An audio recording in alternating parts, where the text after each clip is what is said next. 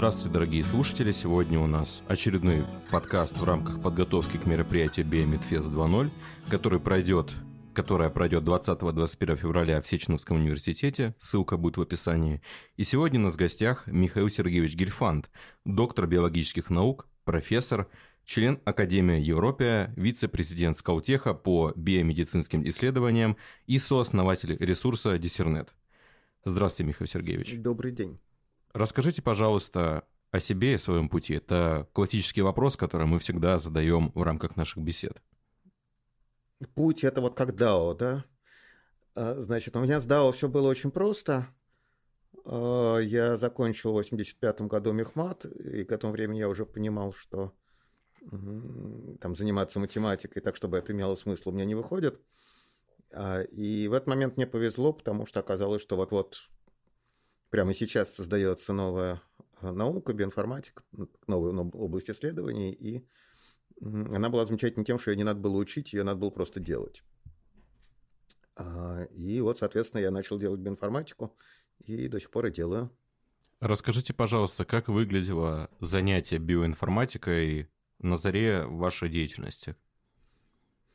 Ну, в каком смысле они выглядели так же, как сейчас. Надо было брать данные э, и разглядывать буковки в компьютере или там какие-то писать программы, которые с этими буковками что-то делали. В этом смысле Просто данных стало намного больше, а так принципиально ничего не изменилось. А если смотреть на историю, то ну, где-то в середине 80-х э, появилось несколько групп в Москве и в Новосибирске. Причем, сказать, с разным, самым разным происхождением, да, то есть в информатику приходили там люди из классической генетики, приходили какие-то люди, которые занимались математическим моделированием. А, и Соответственно, вот было несколько групп в Москве, было там несколько групп в Новосибирске, были какие-то рабочие маленькие семинары. Была традиция, ну, если это в одном городе, была традиция друг другу ходить на семинар, что-то рассказывать.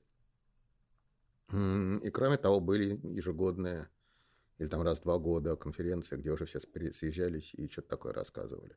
В Новосибирске они были раз в два года, а в Москве еще дополнительно иногда собирались просто на один день в каком-нибудь институте все.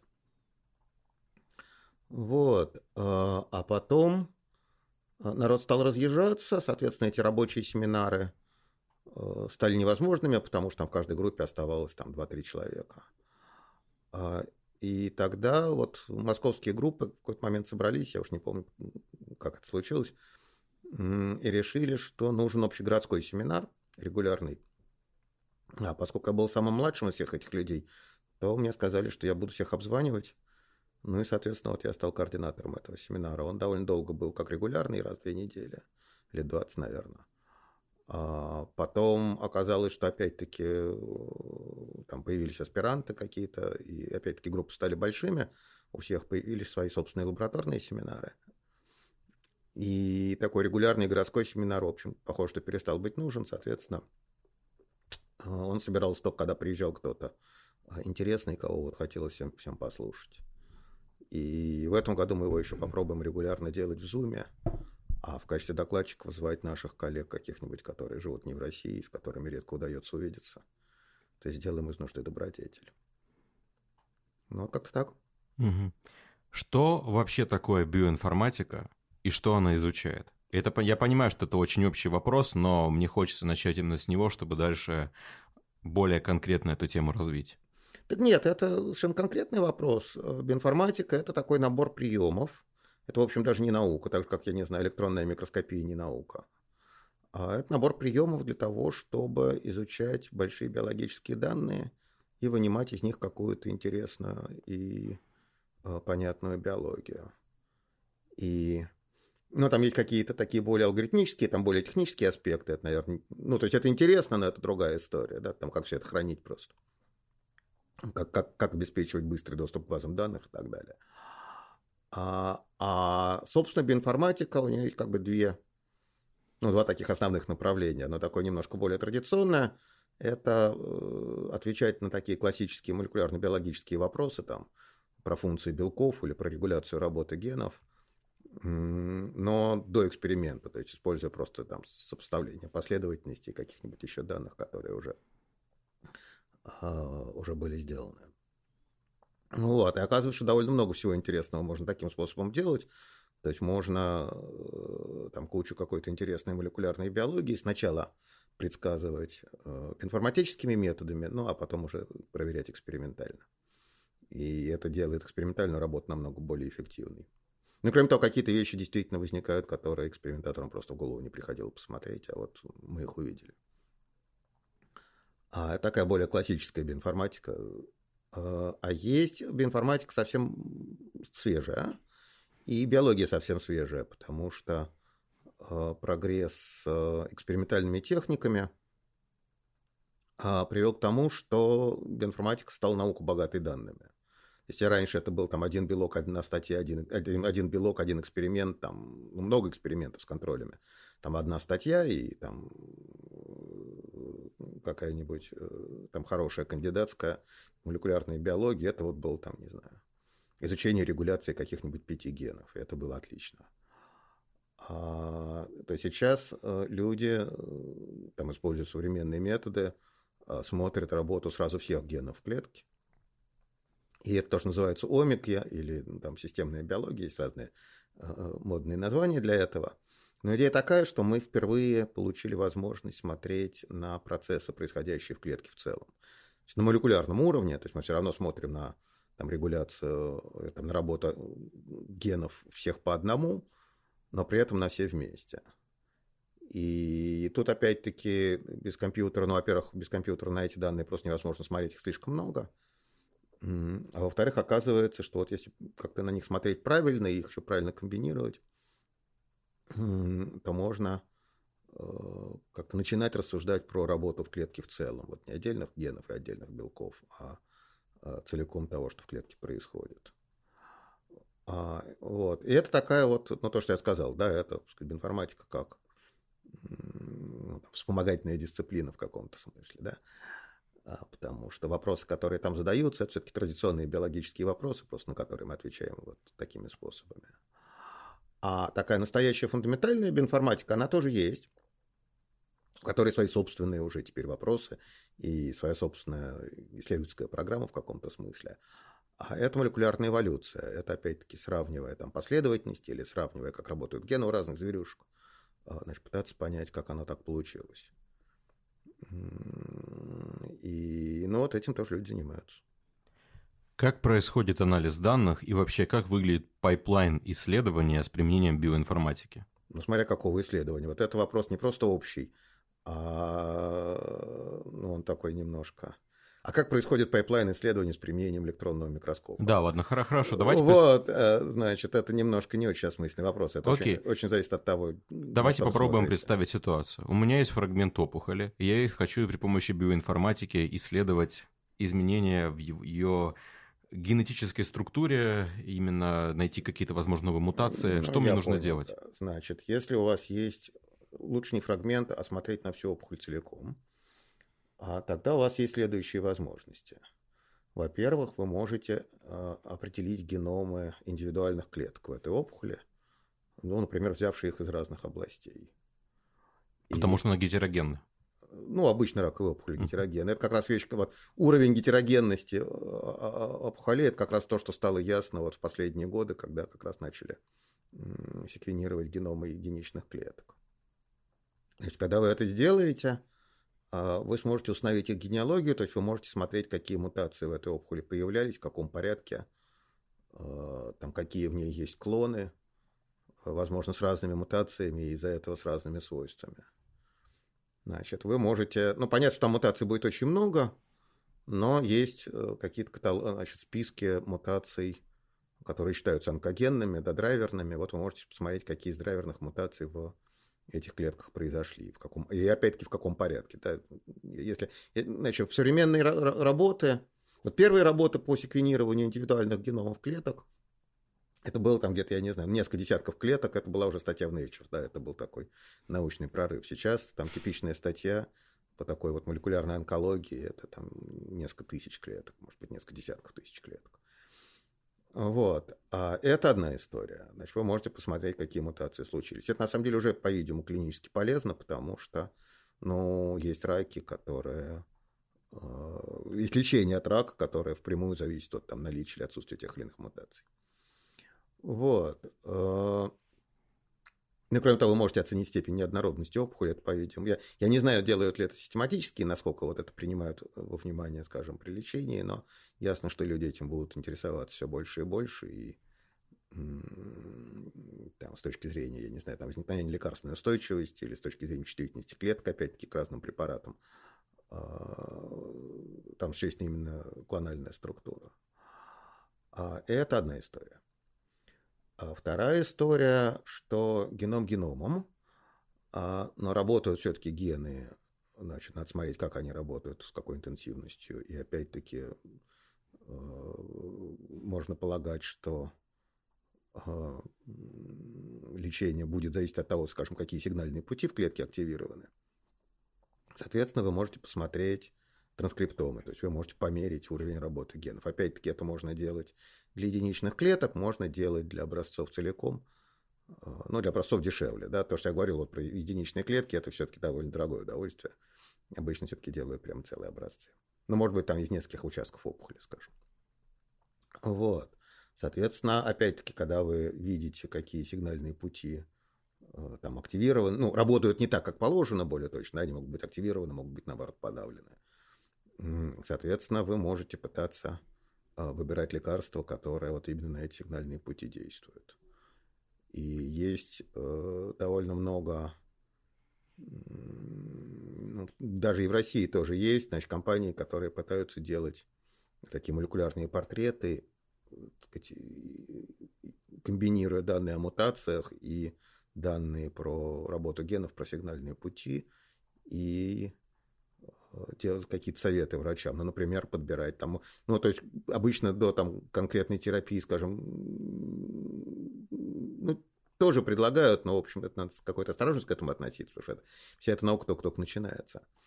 А, ну, вот, скажем, что, по-видимому, бывает полезно, а, а, это когда врачу сообщают о том, какие клинические испытания в настоящее время проходят, а, вот для людей с таким молекулярным типом опухоли. Да, то есть человек может, значит, врач может своего пациента э, попробовать вписать его какое-то клиническое испытание. Значит, ясно, что это какой-то шанс. Вот. Э, ну, вот это основное на самом деле, по-видимому. Это мутации, которые случились в геноме соматические, которые привели к раковому перерождению. Клональная структура, и то, как гены работают, э, значит, вот э, в этой опухоли, соответственно, на какие сигнальные пути можно пытаться влиять. Если говорить непосредственно о технической части, для начала необходимо, я как понимаю, отсеквенировать этот образец. Значит, необходимо секвени... Ну, смотрите, значит, э, в клинической практике такой рутинной этого всего все-таки нет. Нет, да? я больше сейчас про исследование говорю. Вот, значит, если речь идет про исследование, то вы берете образец, дальше в зависимости от того, какой у вас бюджет, э, вы либо секвенируете его целиком, а, либо секвенируете какие-то его отдельные фрагменты из разных так сказать, мест опухоли, Значит, либо, если у вас очень хороший и дорогой проект, вы можете секвенировать индивидуальные клетки. А, значит, параллельно вы можете секвенировать транскриптомы, соответственно, померить, как гены работают. Можно в индивидуальных клетках, но вот э, все-таки это скорее а, транскриптомы индивидуальных клеток. Сейчас довольно много исследований таких эмбриологических, где смотрят дифференцировку. В раке, по-моему, транскриптомы все-таки смотрят для целого образца или там для больших, ну, для больших образцов сразу для многих клеток. А, некоторую усредненную картинку. Там и шума меньше, и, ну, в общем, может быть, такая безумная точность не нужна. Вот. А, а дальше, если это исследование, то вот вы набираете много-много таких образцов, а, значит, вы их исследуете, потом у вас есть какие-то метаданные, да, вы знаете, как этот пациент отвечал на э, там, ту или иную терапию. Э, ну и дальше начинаете делать какую-то статистику из этого, по-видимому. А как именно происходит именно непосредственно биоинформатический анализ этих данных? Что а это? Вот все, что я вам рассказал, это и есть биоинформатический анализ. Я просто сперва думал, что биоинформатика это непосредственно обработка тех данных, которые получаются с секвенатора и так далее. Нет? Ну, обработка данных – это техническая вещь. Значит, да, у вас там из секвенатора вылезают какие-то сырые данные, вам их надо картировать на геном, э, там отфильтровать, э, не знаю, отрезать адаптер, ну, там есть куча технических э, вещей, которые надо сделать, но это, в общем, делает железный компьютер, да, вы нажимаете там кнопку, и какие стандартные стандартные наборы программ вам это делают. А содержательная биоинформатика как раз начинается, когда вы начинаете это интерпретировать, когда вы, вот вы откартировали свои там риды, скажем, геномные, а, и вот вы смотрите, значит, как там устроена мутация, распределение мутаций. Да, причем это могут быть точечные мутации, это одна история. А, а могут быть какие-то сегментные варианты, да, когда у вас, скажем, какая-то часть генома пропала или, наоборот, какие-то участки дуплицировались значит, это автоматически из данных уже не вылезает, это вот вещь, которую надо анализировать аккуратно. То есть вы делаете, с одной стороны, э, генетический портрет опухоли, ну или там отдельных клонов, скажем, этой опухоли, да, значит, списки мутаций и вот таких геномных перестроек, которые вы видите – а, ну, отдельно, опять-таки, если э, там, вы делаете такой полноценный молекулярный портрет, то, соответственно, у вас есть еще транскриптом, который тоже вы берете там, сырые данные, картируете их на геном, определяете, какой ген с какой интенсивностью работает, а потом начинаете это интерпретировать, там, начинаете там, наносить эти данные на, там, я не знаю, карты сигнальных путей какой-нибудь, и вот смотреть, что с сигнальными путями случилось в этой опухоли или что-то такого сорта. Вот. А, есть еще, на самом деле, третья область, которая тоже очень интенсивно развивается.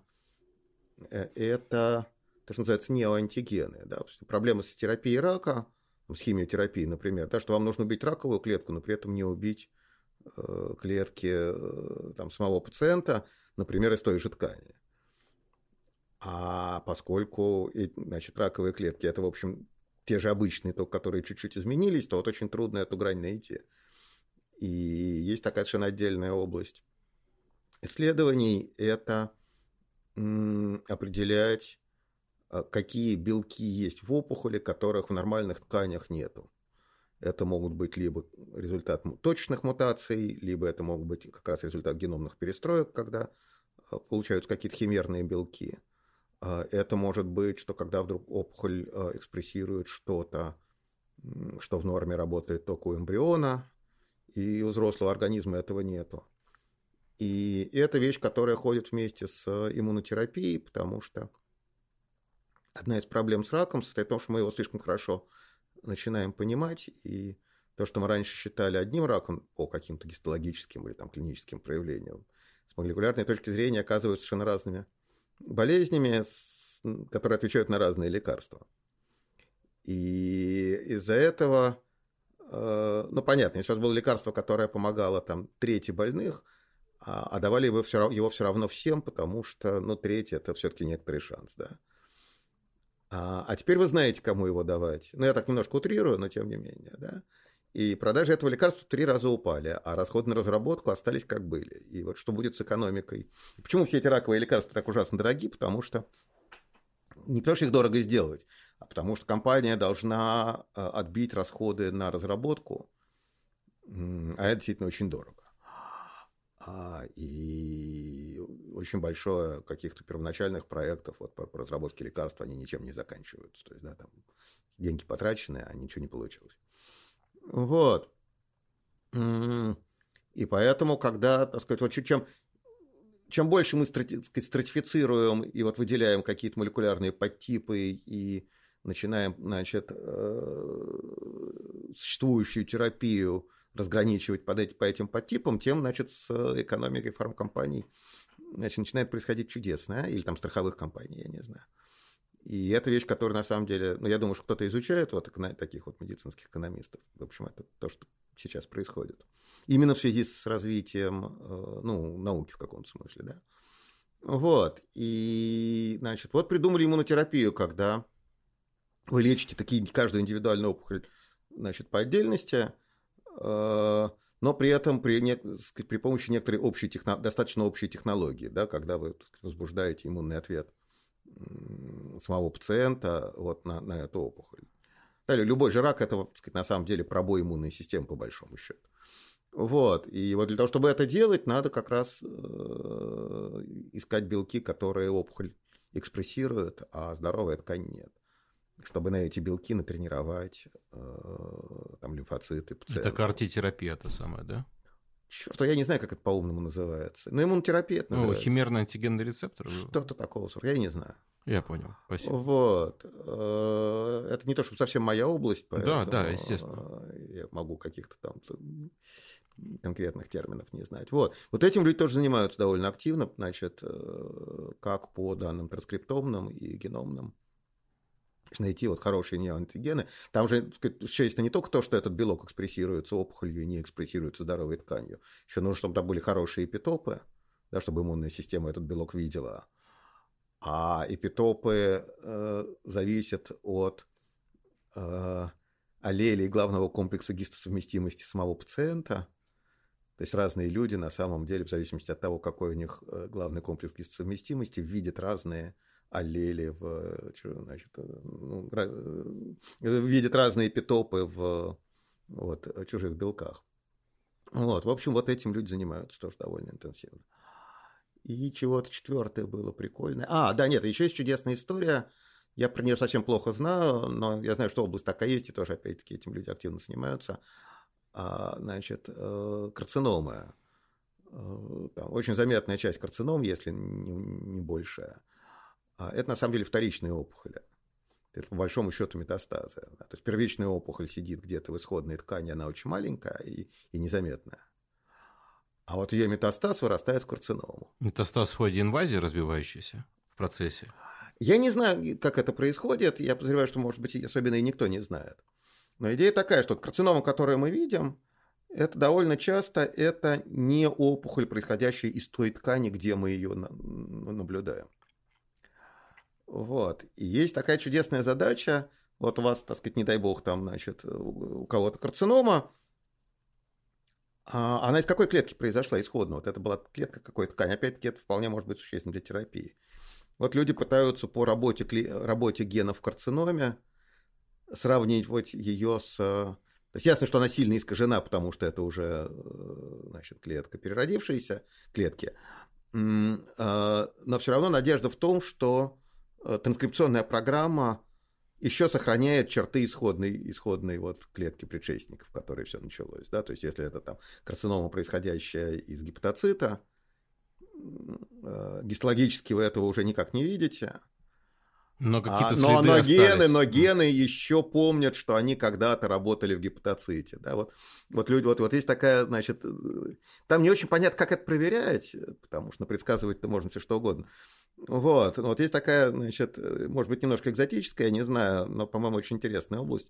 Вот пытаться происхождение, просто конкретно происхождение карцином пытаться угадывать, ну, определять. Вот. А технически то же самое, да, вы секвенируете транскриптом, сравниваете с транскриптомами клеток в разных тканях, причем сравниваете не только, скажем, со взрослыми тканями, а сравниваете еще с той же тканью, но эмбриональной, э, потому что ну, то, что очень часто происходит при раке, да, это откат, опять-таки, транскрипционной программы назад вот в какую-то такую эмбриональную, так сказать, не до конца дифференцировавшуюся стадию. Вот. И, соответственно, вот для карцином тоже можно смотреть там, что, может быть, вот инкрипционная программа будет похожа не на взрослый гепатоцит, а на какой-то вот такой предшественник гепатоцита. Вот. А вот этим люди тоже занимаются. Скажите, пожалуйста, правильно я понимаю, что любая омиксная так называемая технология – это все биоинформатика? Ну, более-менее по определению, да, потому что э, если она омиксная, то это означает, что там данных безумно много. А если там безумно много данных, вы их должны анализировать в компьютере, а если вы биологические данные анализируете в компьютере, то это уже по определению биоинформатика. Ну вот транскриптом понятно, что это такое примерно. А что еще, какие еще омиксные технологии есть? Я знаю, что есть метаболомика, есть липидомика, каких только омик нет. Это нет, омики есть на все. Э, собственно, как только вы на что-то смотрите не на единичный объект, а на большой набор объектов, у вас возникает соответствующая омика. Да? Был какой-то словарь этих омик, там чего только не было. Вот. Э, значит, ну вот геномика, транскриптомика, понятно. Это геном и, ну и транскриптом, да, как гены работают. Значит, есть эпигеномика, это на самом деле хорошая наука. И тоже, вот я про нее не сказал, а вот сейчас вы мне напомнили, правильно сделали, а, потому что а, что еще можно смотреть, это можно смотреть, как меняется именно эпигенетическое состояние генома, да, то есть как меняется паттерн метилирования, скажем, а, от которого, который связан с работой генов. Можно смотреть, как меняется там модификация гистонов, которые определяют значит, плотность упаковки хроматина и, соответственно, тоже активность генов. Вот, значит, есть эпигеномика, когда вы смотрите а, либо а, метилирование ДНК, ну, какие-то модификации ДНК, либо модификации белков, а, значит, которые вместе с ДНК образуют хроматин. А есть, это, по-моему, а, интерактомика есть двух сортов. Значит, есть интерактомика, это какие белки друг с другом взаимодействуют. Ну, там никакой медицинской специфики нет, это просто делают такие большие карты, значит, какие белки друг с другом взаимодействуют в клетке.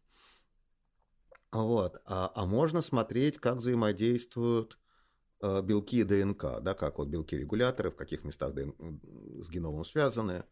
Там, опять-таки, сравнивать, как это в разных тканях устроено, или там в разных стадиях, или что-то такого сорта. Вот. А это эта часть. А дальше есть действительно метаболомика. Это смотреть, какие в образце присутствуют малые молекулы. А, и есть липидомика, это смотреть, какие в образце присутствуют липиды. Там и то, и, и другое делают на масс-спектрометрах. спектрометрах. А, ну, там существенно разная подготовка э, материала. Вот совсем не моя область, ничего про это не знаю. Знаю, что разное.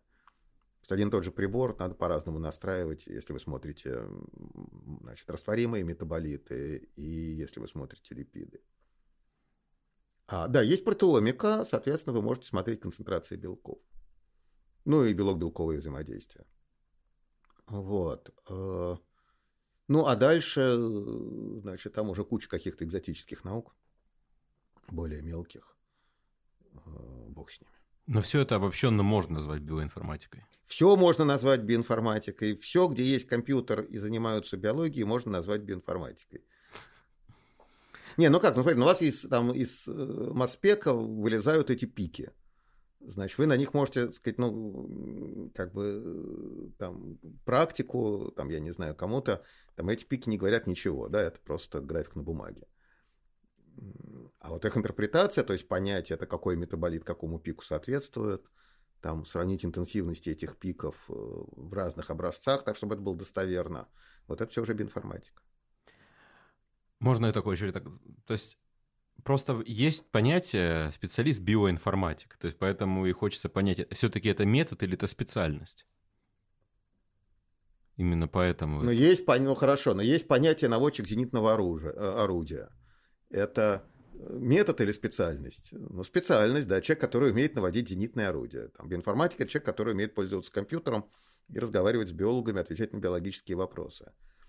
Но при этом биоинформатика стала уже очень... Вот я говорю, это на самом деле это, это ремесло. Это, я слово специальность хуже понимаю, а это вот там набор умений. Вот. А, и в этом смысле биоинформатика уже довольно разнообразная. Да? Люди, которые занимаются там, сравнительной геномикой бактерий, и люди, которые занимаются там, какой-нибудь липидомикой мозга приматов, у них уже не очень много общих тем значит, для бесед. Ну, правда, я видел ситуации, когда люди... Ну, я со своими студентами стараюсь, чтобы они занимались все-таки там разнообразной биоинформатикой. Да, если они делают диплом про бактерий, то чтобы они потом э, кандидатскую делали уже как раз про какую-нибудь транскриптомику или что-нибудь такого сорта, да. Вот. Э, ну да, нет, но это очень много разной полезной шняги.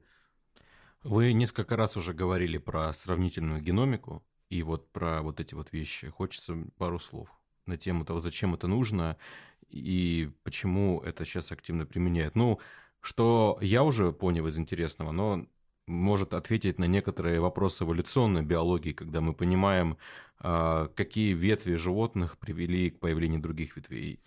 Ну, животных, значит, там есть две истории, значит, про это. Значит, одна история про животных, а другая история, скорее, наоборот, про бактерий. Значит, э, сравнительная геномика – это когда мы сравниваем, как из названия следует, когда мы сравниваем много разных геномов. И там работают, вот вы сказали, что это там объясняет эволюцию. С одной стороны, да, с другой стороны, э, наоборот, вот, э, когда мы делаем какие-то практически вот для биологов полезные выводы, там, наоборот, мы используем эволюционные соображения, чтобы эти выводы делать, да. Потребителем э, там, результатов сравнительной геномики является там, экспериментальный биолог обычно, молекулярный. А, и там идеология очень простая, она сказать, такая абсолютно дарвинистская, что то, что важно консервативно, и, э, и поэтому сохраняется лучше, чем то, что не важно. Есть случайный поток мутаций, э, но мы видим те, которые ударяют в неважные места, потому что те, которые ударяют в важные места, те что-то портят. Ну и, соответственно, дедушка Дарвин э, убирает носители этой мутации. Да?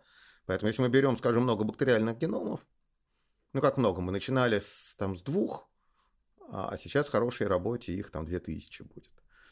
Или даже, может быть, уже и 20. Вот. Э, и сравниваем друг с другом, то мы, например, видим какие-то регуляторные области, да, мы видим те места, с которыми связываются регуляторные белки. Ровно потому, что эти места консервативнее, в них нет мутаций или там меньше, меньше, меньше различий, чем в соседних областях. Или там мы можем смотреть на белки, и видеть в них функциональные сайты, да, то, что, собственно, вот где происходит, э, ну, где основная функция, так сказать, белка реализуется. Вот. Э, и ну, вот это вот сравнительная геномика, да, собственно, она там отвечает на такие вот э, классические вопросы, я про них уже говорил, да, что делает этот белок. Ну, иногда, может быть, как он это делает, и как регулируется работа там вот этого гена. Вот. А, это такая более, более бактериальная, так сказать, сравнительная геномика. И это довольно успешная наука на самом деле, потому что мы довольно много уже можем сказать про э, там, жизнь бактерии, глядя просто на ее геном. Да, не делая с ней ни одного опыта, мы, в общем, можем сказать, там, что она ест, э, там, что она может сама синтезировать, что ей обязательно потреблять из внешней среды, из того, что ей нужно – вот какие-то такого сорта вещи вполне можно про бактерии говорить. Вот. А если мы говорим про э, многоклеточных, ну, например, про животных, а, там э, такой сравнительный подход немножко по-другому выглядит. Значит, там реализуется такая тоже научная программа, которую очень много обсуждали, но э, так немножко схоластически, потому что данных не было. То, что называется EVA-DEVA, Evolution Development. То есть связь эволюции и развития. И мы можем, опять-таки, вот поскольку мы сейчас можем секвенировать, например, транскриптомы единичных клеток, то мы можем смотреть, как происходят какие-то ранние стадии развития, ну, там, я не знаю, у человека и мыши, скажем, да. Человек с мышью же не похожи не потому, что у нас гены разные, гены у нас, в общем, практически те же самые, а потому что они в разное время и по-разному работают. Вот. И, значит, вот э, можно смотреть, как устроено развитие, с одной стороны, да, как устроена дифференцировка клеток, там сначала они все одинаковые, да, это же некоторое чудо на самом деле, потому что, ну вот, когда вы возьмете там какую-нибудь раннюю стадию, да, там, когда там 16 клеток, они все одинаковые. Вы можете одну отщипнуть, э, там, для какого-то генетического анализа, да, если это инвитро оплодотворение. ничего не будет ужасного, да, будет нормальный плод. Ну, там, может быть, не на стадии 16 клеток, я не помню, когда там отщипывают вот, для генетического анализа. Вот. А, а потом вдруг вот что-то такое происходит, и получается такой совершенно дифференцировавшийся организм там, с разными тканями, там, ручками, ножками.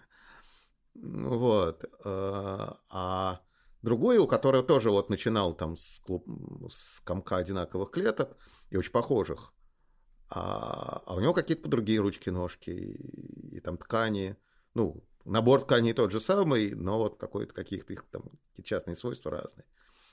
Вот. И вот сейчас как-то начались работы про то, Это тяжелый очень эксперимент, очень дорогой, там просто очень много данных надо сгенерировать.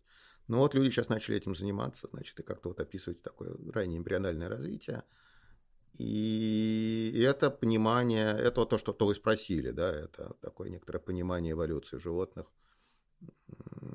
потому что если у нас, не если, вот когда у нас будет много вот таких индивидуальных, э, значит, серий транскриптомов развитийных, да, когда у нас их будет там столько, вот сейчас геномов очень много, мы довольно хорошо понимаем эволюцию геномов. Вот когда у нас будет много таких развитийных транскриптомов, то мы сможем реконструировать, а, как происходило раннее развитие в каких-то предковых, скажем, организмах.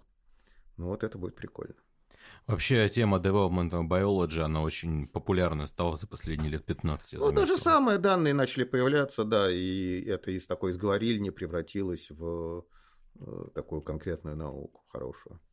А вот если мы благодаря би- данным биоинформатики можем столько узнать о том, чем живет и как бактерия, то можем ли это мы использовать для разработки лекарств? Ну, это немножко другая область. Э, ну да, нет, есть э, там массовые программы. То есть есть то, что называется структурная биоинформатика, когда люди, в частности, изучают взаимодействие э, белков и малых молекул. То есть это в чистом виде драг-дизайн, да, это в чистом виде разработка лекарств. Да, вы просто делаете какой-то скрин, там, скрининг и там, подбираете мишень, а потом начинаете. Это не обязательно при этом, э, это должны быть бактерии, точно так же делают лекарства для каких-то таких системных э, человеческих болезней, э, когда, скажем, надо подавить активность какого-то фермента или что-нибудь такого сорта. Вот, просто испытывают вот все маленькие, вот берут там большую-большую библиотеку, там в десятки тысяч малых молекул, значит, начинают смотреть, будут они взаимодействовать с этим белком или нет. Потом их там начинают проверять на потенциальную токсичность. Да, это там уже хемоинформатика, немножко другая область, но смежная. Вот. Там на самом деле границы немножко расплывчатые, да, потому что вот есть, скажем, биоинформатика такая кондовая, то, про что я рассказывал, да, есть структурная биоинформатика, которая очень близко пересекается с физикой белка, в общем, это почти одно и то же, да, как, как разделом биофизики. А а потом там есть схема информатика. Вот вы делаете этот докинг, значит, смотрите, как взаимодействуют малые молекулы с белками, а потом, так сказать, отходите еще на шаг в сторону и уже оказываетесь в области информатики, когда вы предсказываете свойства каких-то соединений по формуле, но в частности свойства э, такие релевантные для биологии, да, там, как она будет проникать в клетки или что-нибудь такого сорта. А можно наоборот, можно смотреть на вот есть, например, белки цитохромы, которые наоборот все разрушают. И можно смотреть, опять-таки, предсказывать там активность цитохромов. А, и я не знаю, делают ли это сейчас массово, но такие вот исследовательские работы такого сорта точно были, что, например, известно, что от конкретных аллелей там, цитохромов конкретного пациента может очень сильно зависеть время э, полураспада какого-то лекарства и тем самым э, дозировка, потому что ясно, что если у кого-то это лекарство там распадается в три раза дольше, чем у другого, то ну, дозу ему надо давать меньше. Да, если вы его будете давать тот же самый курс, то у него концентрация будет в разы больше. Вот. А, значит, точно есть исследовательские работы такого сорта. Я не знаю, есть ли это рутинно в клинической практике. Может быть, еще и нет. Вот. Э, но это вот, сказать, вот, когда говорят на самом деле про биоинформатику и медицину, в общем, первое, конечно, что приходит в голову, это рак. И все связанное с этим вещи, да, это все то же самое интересное. Но в такой вот классической там фармакологии, например, это тоже много где работает.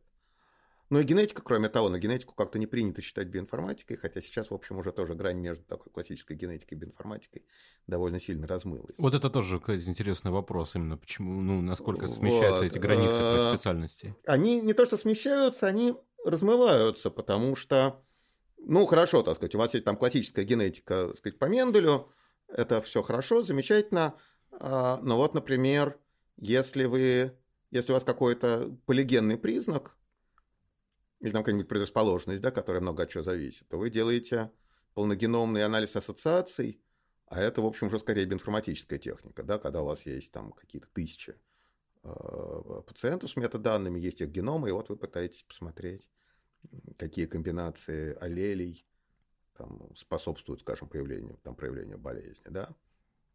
Потом есть тоже совершенно чудесная область. Это орфанные генетические болезни, которые возникают де ново. То есть это не какой-то аллель или комбинация аллелей, которые в популяции присутствуют. И просто так сложилось, что вот у этого человека эта комбинация сказать, появилась, да, или там мама с папой были гетерозиготы, а вот он оказался гомозиготой, поэтому, соответственно, у него какое-то проявление случилось. Какое-то, какое-то генетическое заболевание. А есть мутации Денова, когда ни у папы, ни у мамы этого варианта не было, а он просто вот возник, потому что это мутация э, конкретно вот у, у этого человека, да, ну еще когда он был одной клеткой. Вот. А, и вот это уже совсем чистая биоинформатика, потому что классическая генетика такие случаи изучать не может. Да? Там нет материала для изучения, там есть одна семья. Все. Вот. А, то есть у человека явные какие-то проявления болезни, да, есть основания думать, что это что-то связанное с генетикой, а не с какими-то внешними условиями. Ну, там, потому что проявляться начал очень рано, или, или это очень сильный дефект, который там, очевидно, генетический. Вот. И что в таких случаях сейчас делают? И вот это действительно делают. Э, определяют геномы обоих родителей, соответственно, геном там, пациента, а, смотрят, какие варианты у пациента не могли прийти от родителей, то есть какие являются мутациями Денова, а потом начинают думать, а вот какая же из этих мутаций вызвала значит, те симптомы, которые есть. Вот. А, и там есть много разной биоинформатики в этом, да, там это может быть что-то связанное с регуляцией генов, но это, это трудно ловить. А в более простых случаях у него там какие-то белки испортились. Скажем, вот испортилось несколько белков. Кто из них является драйвером болезни? Вот. И мне уже довольно давно, черт, лет 10 назад, наверное, рассказывал, вот у меня был коллега, ну, собственно, он сейчас есть, а, он Э, защищался, я у него был даже оппонентом, значит, по-моему, если я правильно помню. Я только на, защите не был, что-то я заболел, а, по-моему, у него был оппонентом. Ну, неважно. В общем, он защищался в Москве, а сейчас он профессор в Гарварде медицинской школе. И, а, собственно, его кандидатская была а, как раз программа, которая предсказывает влияние мутаций на белки. То есть э, испортится функция белка или не испортится. И это была такая вполне, так сказать, теоретическая работа. Ну, то есть они сделали какой-то сервер полезный, туда какие-то биологи ходили на этот сервер, им пользовались. Там библиотеки были загружены? Вот. Там много чего, да, нет, там это тоже такое эволюционное соображение на самом деле.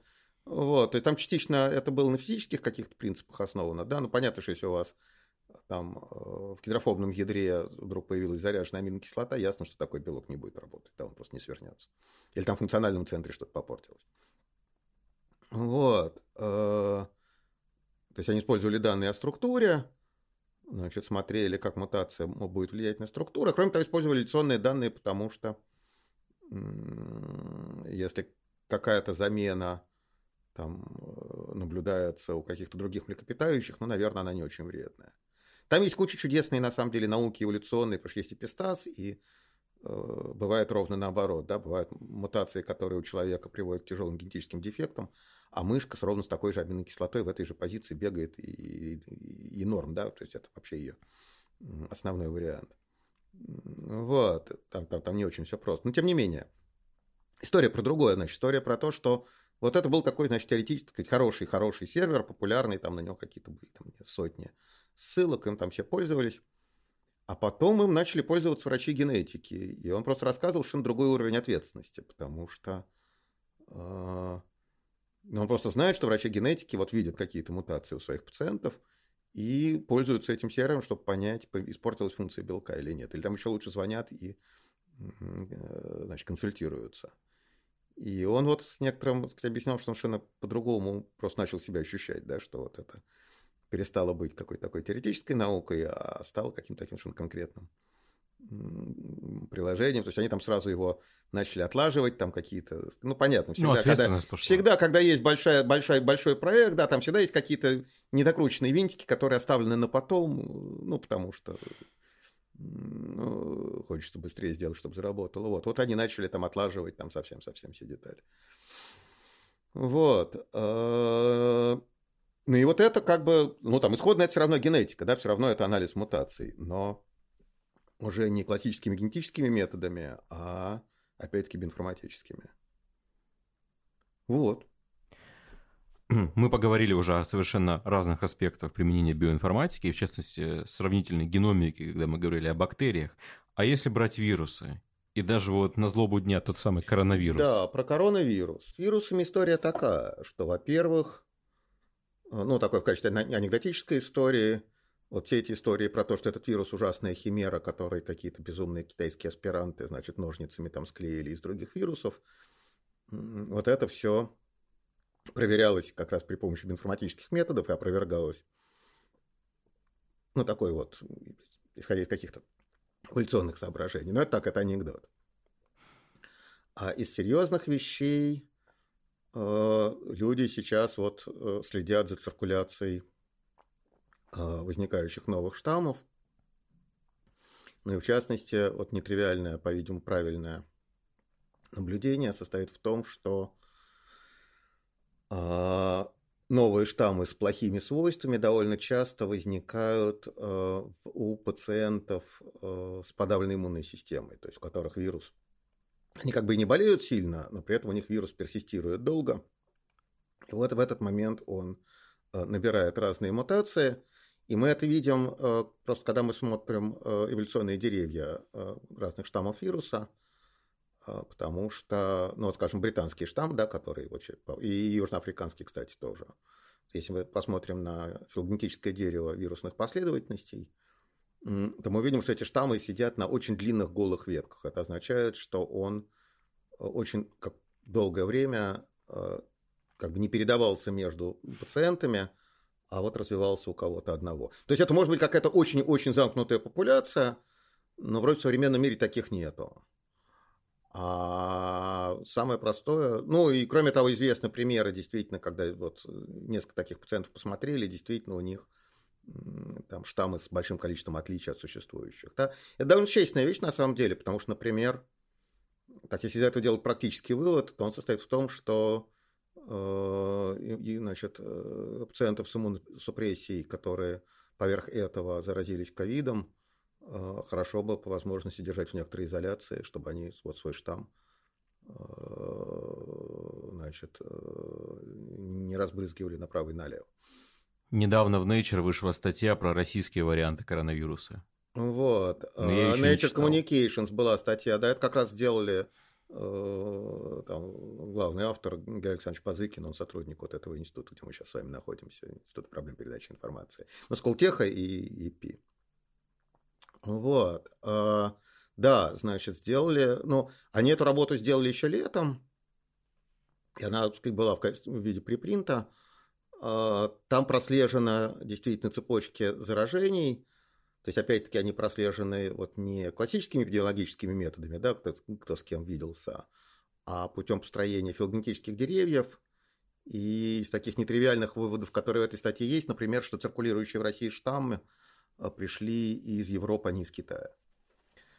То есть они у нас, Но... у нас нету, у нас нету прямых да. китайских заражений э, исходных.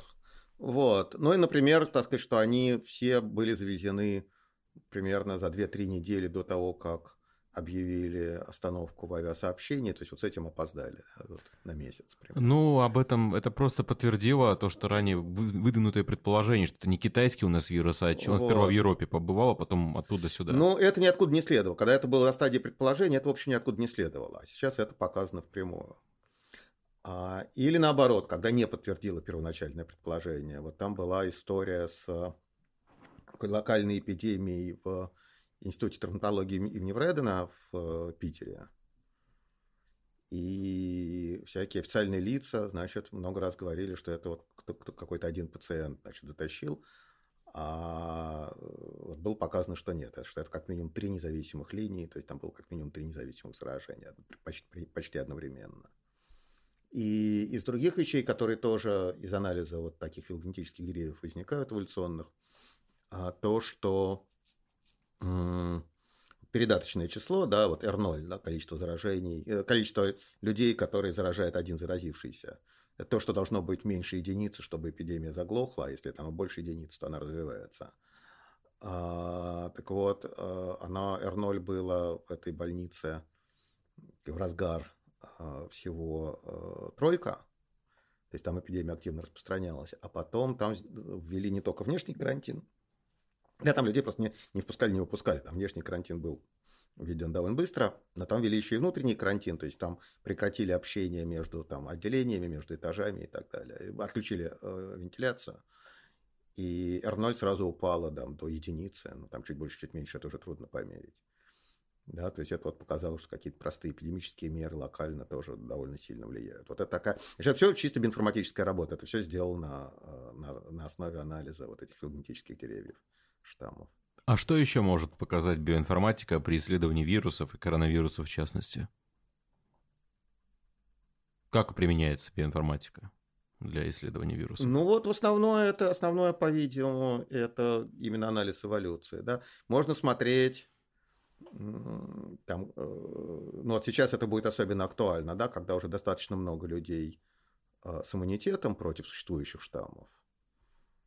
Значит, можно будет смотреть, э, появляются ли штаммы, которые иммунитет пробивают, но более точно это, это смотрится клинически, и дальше можно смотреть, какие мутации позволяют вирусу э, пробить иммунную систему, точнее, иммунную защиту, там, вакцинную или у переболевших. А, соответственно, как надо модифицировать вакцины, чтобы они э, предупреждали вот заражение новыми штаммами, возникающими. Вот. Потом, если мы говорим чисто про эволюционную биологию, так вообще теоретическую эволюционную биологию, да, я говорю, что там, в основе биоинформатики лежит, на самом деле, правильная биоинформатика, это такая эволюционная молекулярная биология, то сейчас на самом деле очень опасный период, потому что вот ситуация, когда там половина народу э, там переболели или вакцинировались, а другая половина нет, вот это как раз тот момент, когда быстрее всего происходит э, отбор новых вариантов. Причем именно новых вариантов, пробивающих иммунитет. Потому что если это легко объяснить, это тут никакого чуда нет, это там соображение на пальцах. А если у вас ни у кого нет иммунитета, ну или там очень мало у кого есть, то новый штамм не имеет никакого эволюционного преимущества, да, там, сказать, там и старые, и новые варианты распространяются одинаково.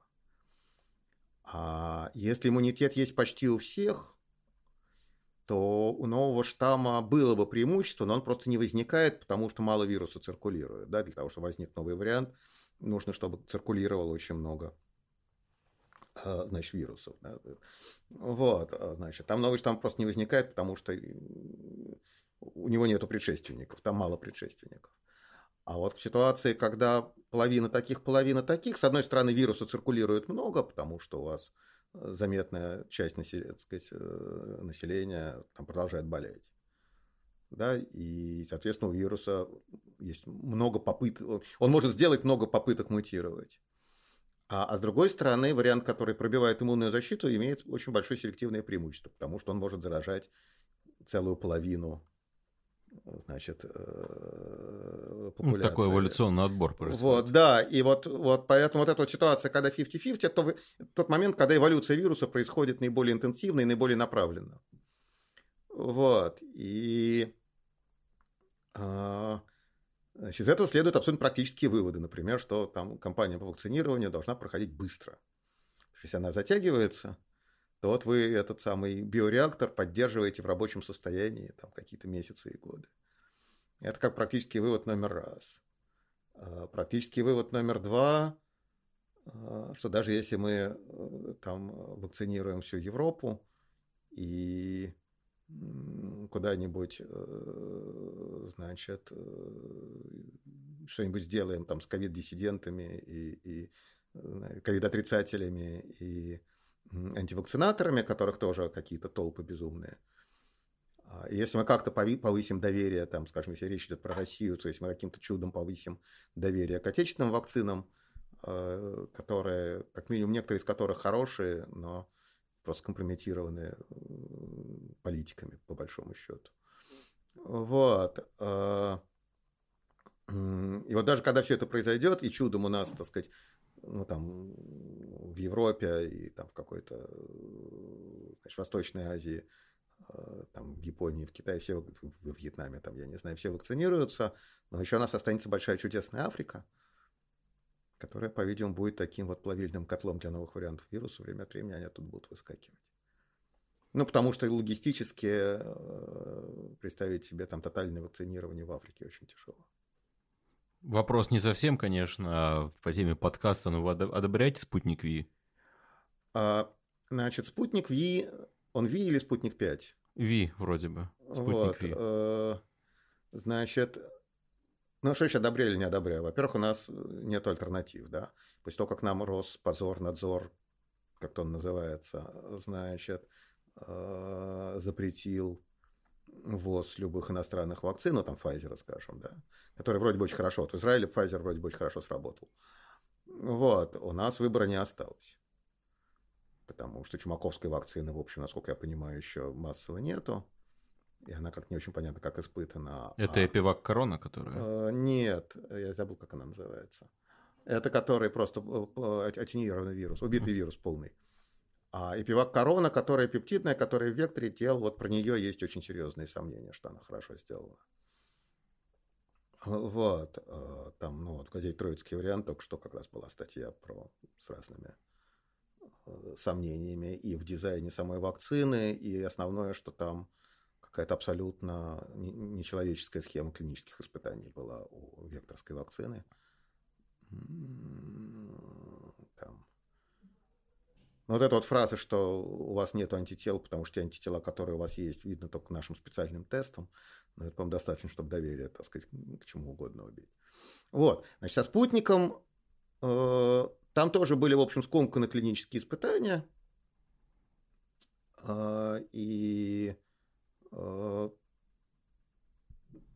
там не очень понятно. Ну, вроде бы, э, он, тем не менее, защиту дает, да, это вроде бы видно. И Э, там побочные э, побочки от него довольно сильные бывают, но все-таки таких вот ужасных побочек вроде бы не было. Да? Я, это, это я сужу не по клиническим испытаниям, а это я сужу просто по своей ленте в Фейсбуке, где довольно много народу значит, вакцинировалось. То есть со спутником вроде бы это хорошая вакцина. Значит, проблема со спутника в том, что вокруг него было столько вранья, причем на самых разных уровнях, начиная там от директора института, заканчивая президентом э, Российской Федерации. А, что спутник оказался скомпрометирован. Я то, что я сказал, что спутник оказался скомпрометирован политиками. Да, это вот как раз пример хорошего дела, которое чуть не погибло. Потому, ну, или, ну, я не знаю, вот если сказать, делать социологический опрос, то я не знаю, сколько народу будет спутнику доверять на улице. Вот. Третья вещь, которая про спутник, по-видимому, существенна, про нее немножко меньше говорят, его делают в разных местах. Да, то есть сейчас это, так сказать, промышленное, несколько центров промышленного производства спутника. А, я уверен, что никто не отслеживает, скажем, качество разных партий. Причем это может быть качество самой вакцины, дает она защиту или не дает. Это может быть а, качество очистки, от которого там зависят э, какие-то побочки, да, там температура там и все прочее. Вот. А, у меня ощущение, что в том бардаке, который творится, значит, этих данных просто никто не собирает. А если собирают, то им нельзя верить, потому что что происходит со статистикой коронавируса, мы знаем, да, когда там, в Омске, что ли, я не... Да, да и в Москве тоже, да, там, когда в Москве, то, что называется полочка Собянина, да, когда в Москве там э, два месяца подряд там число умерших было там строго константой, да, там плюс-минус один человек. Но статистически такое не бывает.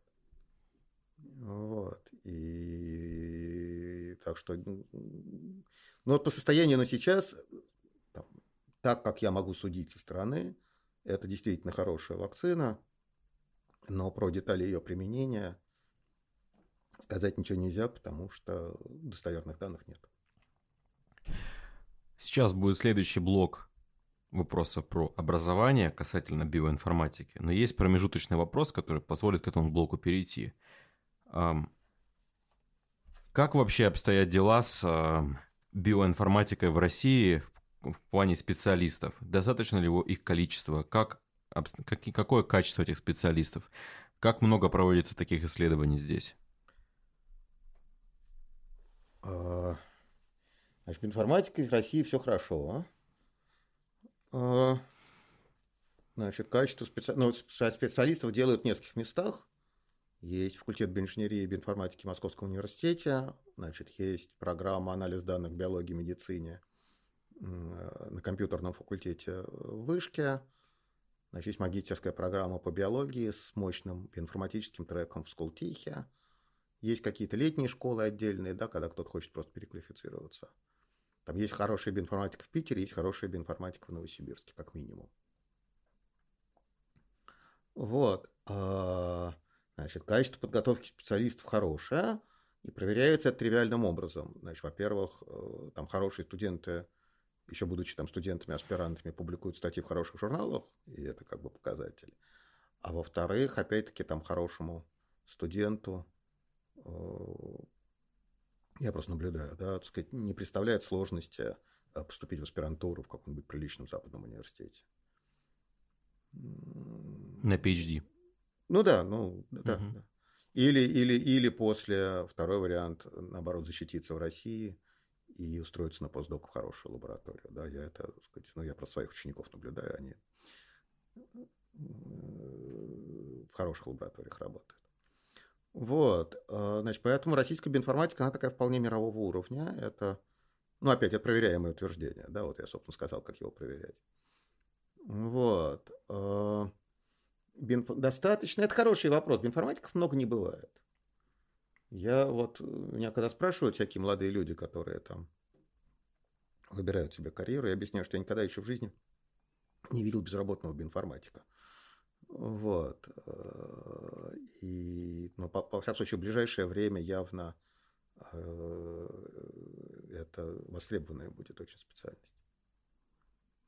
В будущем возможно ли сепарация биоинженерии и биоинформатики на две, на две разные специальности в образовании? Потому что сейчас же специалитет подразумевает и биоинженерию, и биоинформатику одновременно. Это, это свойство Московского университета, э, значит, конкретное просто локальная какая-то политическая что-то.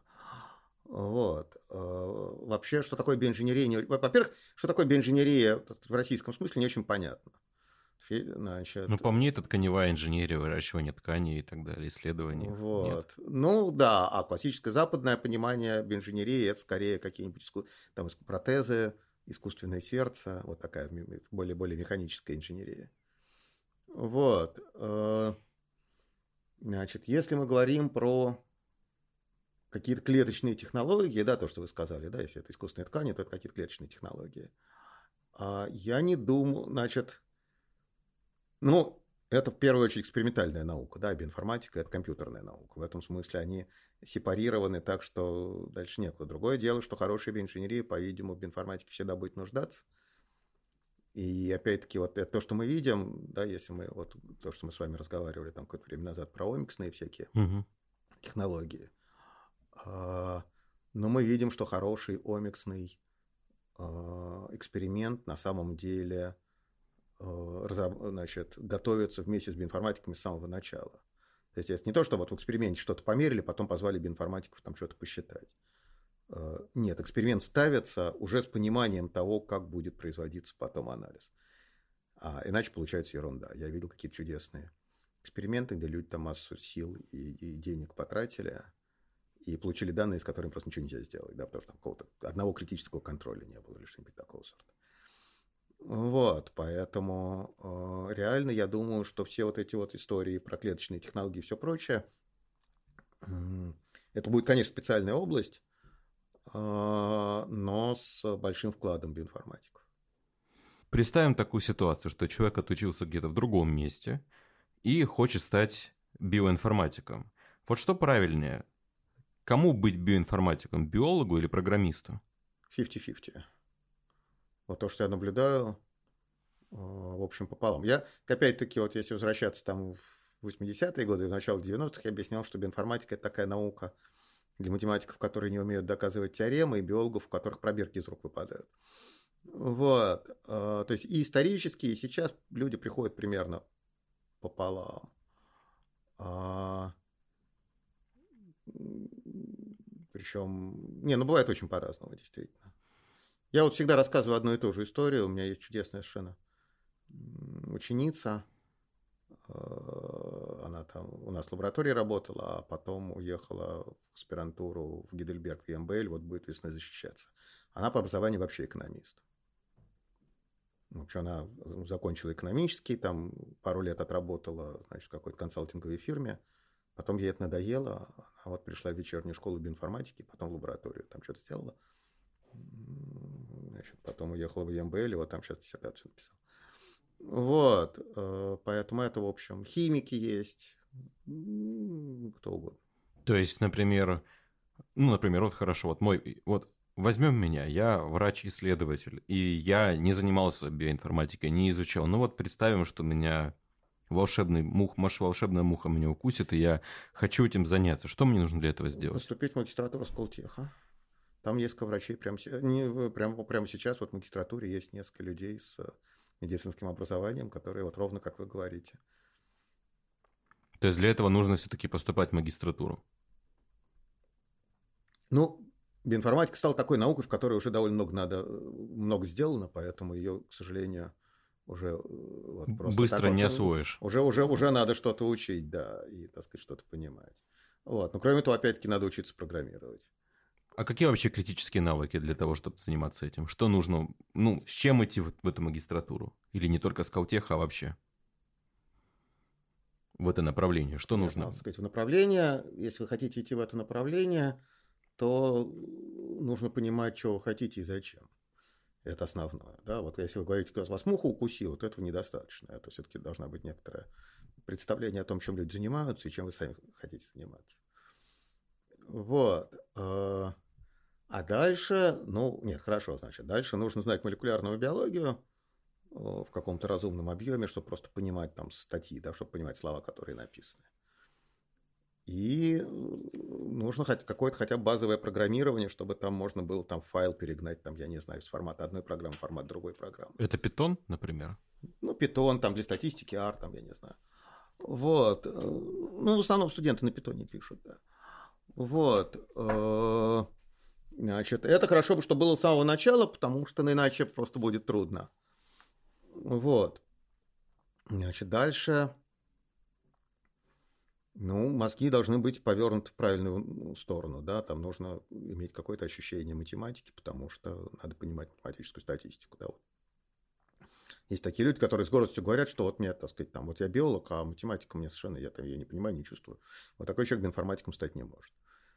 Вот. Э, ну, как-то вот, не знаю. Не, ну все выучивается рано или поздно, в общем. Тут как бы основное все-таки некоторая разумность и, ну, конкретность, я бы сказал, да, вот не спасти, не спасти человечество там при помощи, там, я не знаю, там вот. Я хочу придумать лекарство, спасти человечество. Вот это я очень не люблю в качестве мотивировки. А вот я хочу, так сказать, изучить эмбриогенез млекопитающих и сопоставить там программы развития мыши и человека или там кого-то. А, вот это хорошая мотивировка. Можно пару слов про магистратуру Скалтеха по, этому, по биоинформатике? Ну, в Скалтехе нет магистратуры, собственно, по биоинформатике, в Скалтехе магистратура по биологии. А, но если смотреть вот профессоров, которые преподают, да, то там есть вы можете сами себе сделать индивидуальную траекторию, вот, ту, которую хочется, да, то есть если вам там больше нравится. Там есть обязательные курсы, но их мало. А в основном там курсы по выбору. Соответственно, вы можете брать какие-то более биологические, более экспериментальные курсы и заниматься экспериментальной биологией. А можете, наоборот, брать э, курсы там, биоинформатические, программистские и, соответственно, заниматься биоинформатикой. А, там, а можете брать курсы, там, связанные с какой-то там, биологией растений и заниматься вообще агробиологией. То есть там довольно большая свобода, прошу прощения, там довольно большая свобода в выборе вот как раз индивидуальных траекторий. Угу. Вот. А об информатике хорошие, я думаю, что в общем... Ну, на самом деле, все равно одни и те же люди всюду преподают, так сказать, таких сильных преподавателей все-таки не очень много. Вот. Э, но Сколтех хорош, вот, вот магистратура Сколтеха, так сказать, хороша действительно тем, что она, по-видимому, тех, которые я знаю, она самая разнообразная и самая вариативная, да, то есть там люди могут под себя вот практически лобзиком выпилить вот то, что им интересно. там, с точки зрения того, чем они собираются заниматься. Ну и кроме того, там действительно сильные а, профессора, соответственно, сильные руководители. Окей. Okay. Следующий блок называется Блиц, там будет несколько вопросов. А, вопрос первый. Как правильно взаимодействовать с биоинформатиком, если он у тебя в команде научной? Если ты, допустим, делаешь какой-то научный проект, у тебя есть биоинформатик, как с ним взаимодействовать? Я склонен считать, что биоинформатик должен взаимодействовать со всеми остальными. Я думаю, что вот я, я, я, я как всегда придерживался точки зрения, что это обязанность биоинформатика э, понимать задачи биологические или там медицинские и э, там соответствовать той команде, в которой он оказался. Вот, э, поэтому, ну, это как бы такой ответ. А не знаю, ну, а как, а как, сказать, а как, ну, как со всеми, никаких особенностей, по-моему, нет. Ну, вот что существенно, я про это говорил, так сказать, если действительно это команда, которая планирует какой-то там дорогой тяжелый эксперимент, то биоинформатика к этому планированию надо при, привлекать э, с самого начала. Угу. Иначе можно сильно прилететь. Само, чтобы он был в теме и понимал это все. Чтобы он понимал, да, так сказать, надо. Биоинформатик, который не понимает, это не биоинформатик, это дурилка картонная. Вот. Э, там, если биоинформатик не понимает содержательную сторону того, что делается, то его надо просто гнать. Так. Как, как появилась газета «Троицкий вариант»? А, был такой э, значит, форум, назывался Scientific.ru. Э, в конце нулевых, ну, там, во второй половине нулевых, где народ обсуждал вот всякие проблемы, там, связанные с научной политикой, там, с грантами и со всем прочим. Вот. Потом, значит, форум немножко выродился, там, в общем, ну, одни и те же люди говорили одно и то же. В общем, стало скучно, э, там какие-то содержательные люди оттуда ушли, в общем, там как-то стало неприятно. Вот, и Э, несколько человек, которые были более-менее активны на этом форуме, собрались по инициативе Бориса Евгеньевича Штерна и решили делать газету с тем, чтобы вот те же самые дискуссии э, значит, были в каком-то более серьезном формате, ну и более разнообразном, да, чтобы это было там не только там полторы дюжины завсегдатаев, но какие-то другие люди. Вот. А название «Троицкий вариант» возникло, потому что Штерн уже был главным редактором э, городской газеты Троицкой, которой к этому времени было уже лет 20, она как раз в позднюю перестройку возникла. И сделали газету «Троицкий вариант наука» как приложение к основному троицкому варианту, городскому, э, просто чтобы не регистрировать новые СМИ, потому что очень это муторно. Вот. А, ну и вот потом Значит, э, там э, ну, в силу там цепочки счастливых случайностей, э, значит, этой газеты заинтересовался Дмитрий Семин, и с тех пор он ее поддерживает. То есть там какая-то некоторая часть финансирования троицкого варианта – это вот деньги лично Дмитрия Борисовича Семена. Он, по-моему, еще не объявлен иностранным агентом как личность, поэтому значит, э, можно про это говорить. А какая вообще задача у троицкого варианта? Это просто клуб по интересам или нечто большее? Ну, претензия все-таки на нечто большее. Претензия на то, чтобы каким-то образом влиять на, ну, и на политические решения, и на э, такой, ну, ситуацию в сообществе, да, там поддерживать институт репутации, там, я не знаю. Вот. Э, ну и кроме того, это, так сказать, возможность для многих людей высказаться, просто да, сформулировать какие-то там утверждения. А если говорить про такую вот политическую составляющую, если говорить про научно-популярную, ну, это как любой науч-поп, ну, так сказать, какие-то интересные вещи интересно рассказывать. Чья была идея перевести статью «Рутер», который корчеватель. Моя, моя. А? «Рутер» — это мой проект. Можете рассказать немножко да, про корчеватель? Значит, корчеватель — это чисто мой проект. Вот, значит, тогда троицкий вариант только-только вот мы его начали делать, и было ясно, что надо сделать что-то очень громкое и забойное, просто чтобы про него услышали. И, значит, был этот журнал научных публикаций аспирантов и докторантов, а редактор которого вел очень агрессивную политику вот по рекламе этого журнала. И вот на том же самом Scientific в какой-то момент народ просто начал смотреть статьи, которые там опубликованы, и это было что-то совершенно анекдотическое – И я тогда запустил искусственничка. Я действительно взял статью, сгенерированную компьютером по-английски, перевел ее на русский язык, тоже как другой программой, которая как раз в IP делали, этап 3 она называлась. Вот. Э, чуть-чуть отредактировал язык, все-таки это давно было, там не было хороших, так сказать, переводчики были не безумно замечательные. То есть какие-то грамматику чуть-чуть, так сказать, привел в соответствие, вставил ссылки. Значит, ну, поскольку я как бы вмешался в процесс, то я решил, что надо играть по-честному, и я сделал две вещи. Я, во-первых, вставил благодарность себе. Это было от имени аспиранта написано, несуществующего института.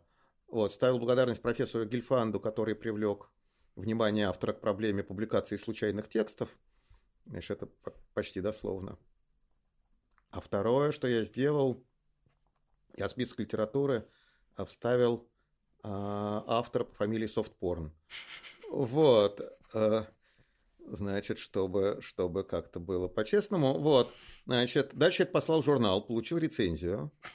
Значит, э, было сказано, что все хорошо, значит, там вот что стиль надо поправить, остальное все там э, исследование хорошо задумано, выполнено на высоком уровне, то что такое. Это все опубликовано в том же самом троицком варианте, рецензия тоже опубликована. Вот, соответственно, я поправил в соответствии с рецензией, заплатил денежку, через три дня это опубликовали.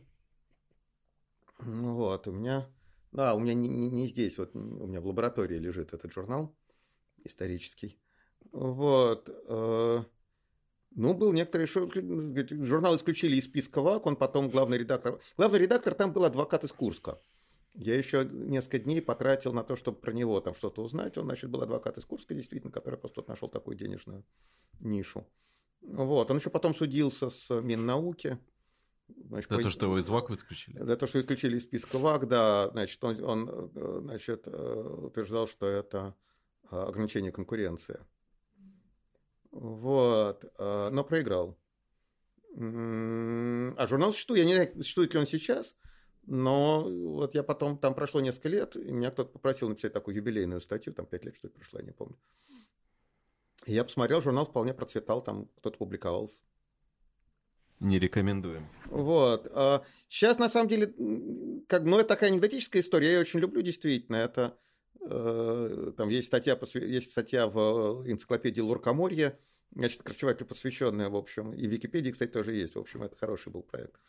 Вот, а сейчас, на самом деле, вот эта проблема мусорных журналов, соответственно, мусорных статей в них, она довольно серьезная, э, потому что, ну, люди что только не делают, да, там есть, вот, вот был весной, скажем, ну, весной он был сделан, закончен, а Э, летом опубликован доклад комиссии по противодействию, ну, фальсификациям научных исследований Рановский про переводной плагиат, когда люди переводили статьи с русского на английский, чужие, и какими-то случайными коллективами авторов, значит, публиковали в каких-то журналах вполне из скопусовского, скажем, списка. И, ну, это очень плохо, конечно. Вот, это, это надо посмотреть, да, но вот этого добра на самом деле дофига, да. Я не знаю, вот э, спам уже приходит дикое количество. Так мне тоже приходит постоянно, опубликуйтесь там в Скопус и не только. Вот, вот, вот это все, да. Вот, и как-то мы понемножку вот их э, ловим. Ну, то есть сначала был большой проект по плагиату в российских журналах, и там куча статей была ретрагирована, потом был проект вот по плагиату в англоязычных журналах. В общем, это все происходит, но э, посмотрим. Мне несколько человек сказали, что у вас есть особое хобби собирать монеты, и вы даже с этим связываете написание каких-то задач. Можно пару слов? Ну, это такое развлечение, да, значит. Э, ну, это фактически либо лингвистические, либо арифметические задачи. Но, ну, например, пожалуйста, там есть какие-нибудь монеты, у которых а, дата написана сразу и в вот, классической эре, да, христианской, и в мусульманской. Причем часть, иногда эта дата, скажем, написана европейскими цифрами, иногда, э, ну, то, что мы называем арабскими, но они на самом деле европейские, а иногда арабскими-арабскими, которые в арабских странах. Вот, и если взять горсть таких монет, то хорошо подобранных, то можно все вычислить, можно вычислить там, там разницу в летоисчислении Там про какие-то монеты можно сказать, они отчеканены весной или осенью, потому что не совпадают границы года. Ну, быть такого сорта можно делать, да. Расскажите, пожалуйста, про школу молекулярной... В Квантике, в Квантике я ага. это публикую. Квантик? Журнал Квантик. А, Квантик детский, я Детский, понял. да, вот они там публикуют это все.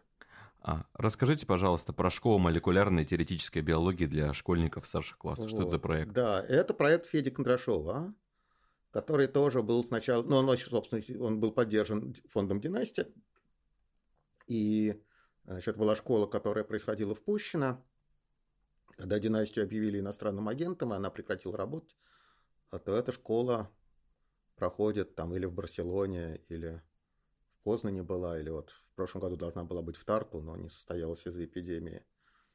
Для, для российских все равно школьников, все равно это деньги Зимины, Зимина.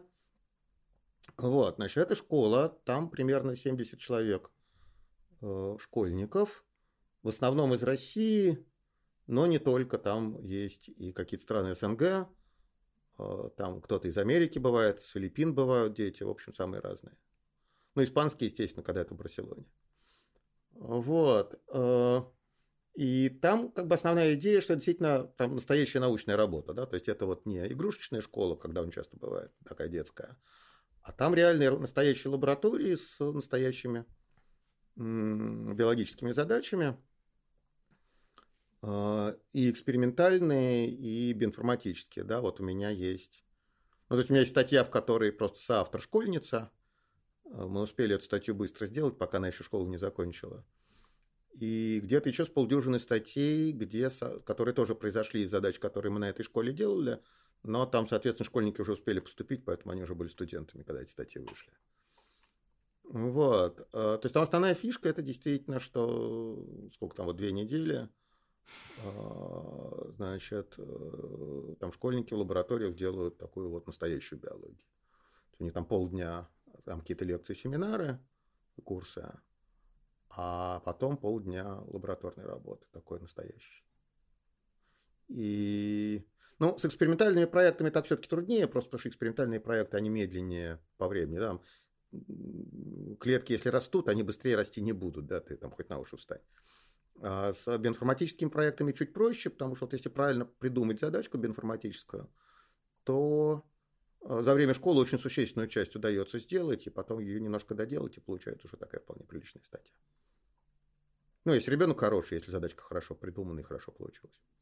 Это к вопросу есть не очень хорошее убеждение в нашей академии, особенно, ну, академии в смысле подразумевает некую среду академическую, особенно в медицинской части, что сперва дорасти там до кандидата, потом публикуйся и так далее. То есть, как бы школьник, соавтор, это звучит как фантастика. Ну, медицина в этом смысле гораздо более иерархическая структура, это, это правда. Я там не знаю, хорошо это или плохо. В каком-то смысле может быть хорошо, а в исследовательском, конечно, это ерунда. Вот. Нет, ну хорошо, ну вот у меня там куча статей, где соавторы студенты маленьких курсов на проектах, которые они начинали делать школьниками, ну и, соответственно, доделывали уже будучи студентами. Здорово. Спасибо большое, Михаил Сергеевич. Хорошо, давайте, всего При... хорошего. Да. Всех приглашаем 20-21 февраля в Сеченовский университет. Ссылка будет в описании. С вами был Сергей Ткачев. Всем спасибо. До новых встреч. Угу. Всего хорошего.